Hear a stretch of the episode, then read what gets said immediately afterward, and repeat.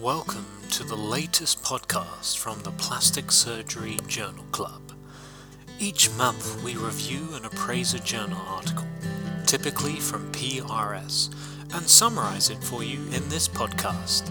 The full journal can be obtained from the P R S website. Hi everyone, and welcome back to the November twenty seventeen Plastic and Reconstructive Surgery Journal Club, the tenth anniversary edition, coming to you from Sydney, Australia.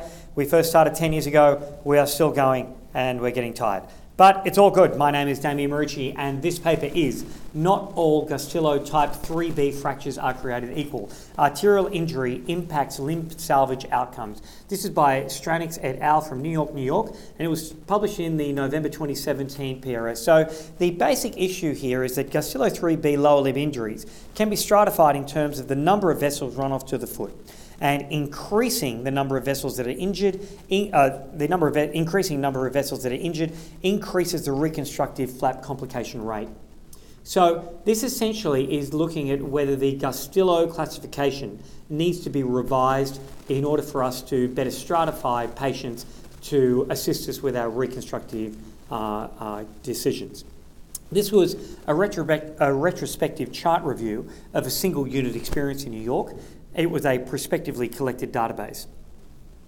In terms of the patients, they had eight hundred six free tissue transfers for lower limb reconstruction from nineteen seventy-nine to the present, so it's a very long uh, study period. However, they limited it to Gustilo three fractures uh, between the knee and ankle, and they excluded um, any free bone flaps or where the records are incomplete, leaving them with three hundred sixty-one uh, patients included in the study.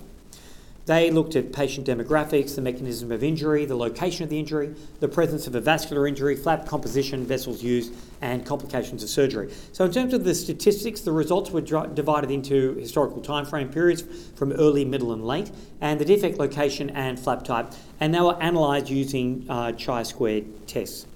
So the results was that of the patients in their group, ninety-two percent were a three B and eight percent were a three C, meaning they required an immediate revascularization. seventy-eight percent the mechanism of injury was a motor vehicle accident, and the distal third of the tibia accounted for fifty-six percent of all the free flaps. There were changes with time. The earlier flaps were in younger patients. They tended to be delayed and more vein grafts were used, whereas the later flaps, the anastomoses were often distal to the site of anastomoses. sixty-seven percent of patients had preoperative angiograms and uh, uh, C T angiograms, with, art- with an arterial injury being detected in fifty-two percent. However, when they added to that the number of arterial injuries which were identified at the time of surgery, the overall incidence of arterial injury was thought to be forty-two percent. The anterior tibial artery was the most common, most commonly injured in middle third fractures, and the posterior tibial artery was the most commonly injured in lower third fractures. ten percent of patients required vascular reconstruction either because they were a three C or because they required some sort of bypass procedure due to uh, pre-existing atherosclerosis. The flap recipient vessel was the posterior tibial in fifty-two percent, was the anterior tibial in three percent, and amazingly, they managed to anastomose onto the peroneal artery in three percent. So, in terms of when they looked at the free flap complication rate, according to the lower extremity arterial runoff, it was found that as the number of arterioles perfusing the traumatized lower extremity decreased, the risk of fat flap complications increased significantly. And this was on logistical regressional analysis. Um, Overall, their complication rates were interesting. The location, oh, sorry, anastomosing to the an injured artery resulted in a fifty-five percent complication rate as opposed to a thirty-seven percent complication rate if you did not use an injured artery. And uh, significantly, there was a forty percent uh, chance of take back, whereas the chance of take back if you went onto an uninjured vessel was nineteen percent. And similarly, the incidence of all complications uh, decreased as you increase the number of patent vessels going to the uh, foot. They used muscle flaps in eighty percent, and in twenty percent they used fasciocutaneous flaps. For some reason, this unit likes using the parascapular flap. I have no idea why, um, uh, but more strength to them. In terms of the timing of reconstruction, they did not notice any difference between different time points, which obviously differs from the uh, landmark article by Gedina, which has admittedly been challenged by further papers since then. But this is another nail in the coffin for the idea that we really do need to jump in there as early as we can. And in fact, there, there is time uh, to work the patient up, uh, to optimise the patient prior to surgery, as this does not appear to have an impact um, on the overall flap complication rate.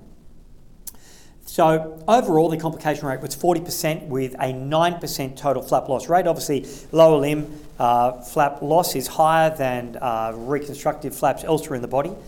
Uh, there was a twelve percent take-back rate and fifty-eight percent had a venous issue. There did appear to be a slightly protective effect of using two veins, although I do not think that this reached uh, statistical significance. There was a similar complication profile, whether a muscle flap or a fasciocutaneous flap was used. And there was no issue going distal to the zone of injury, and this is certainly something which I like to do um, because the posterior tibial vessels are uh, quite easy to access as they are so uh, uh, um, superficial.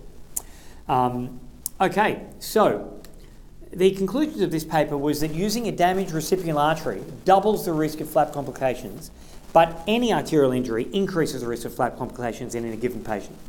The Gustilo three B injury should be subdivided into a three two one subcategory, uh, depending on the number of vessels patent. So a Gustilo three B three is where three vessels are patent go into the foot.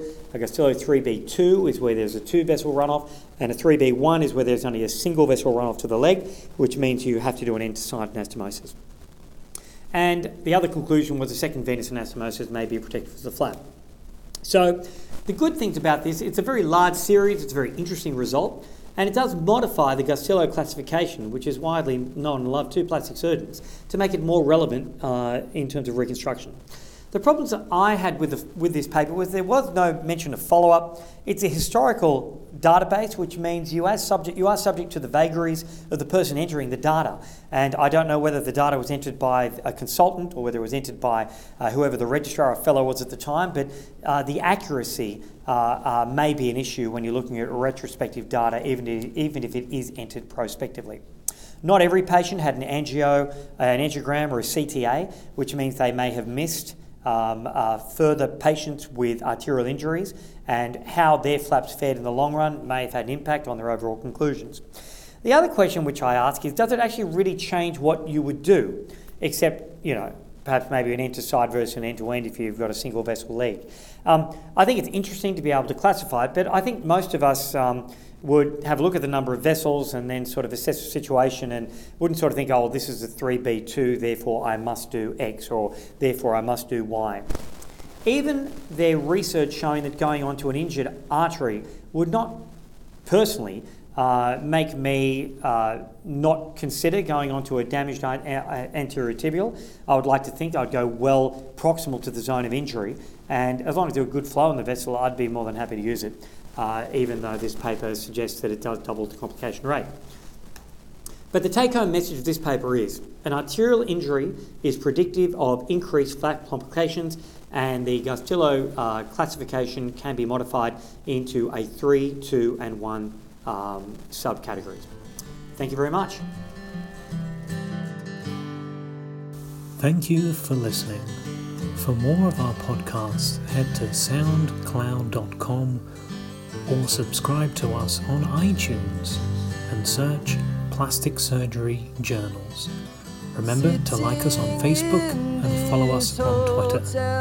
Thanks also to the P R S Journal team for their ongoing support.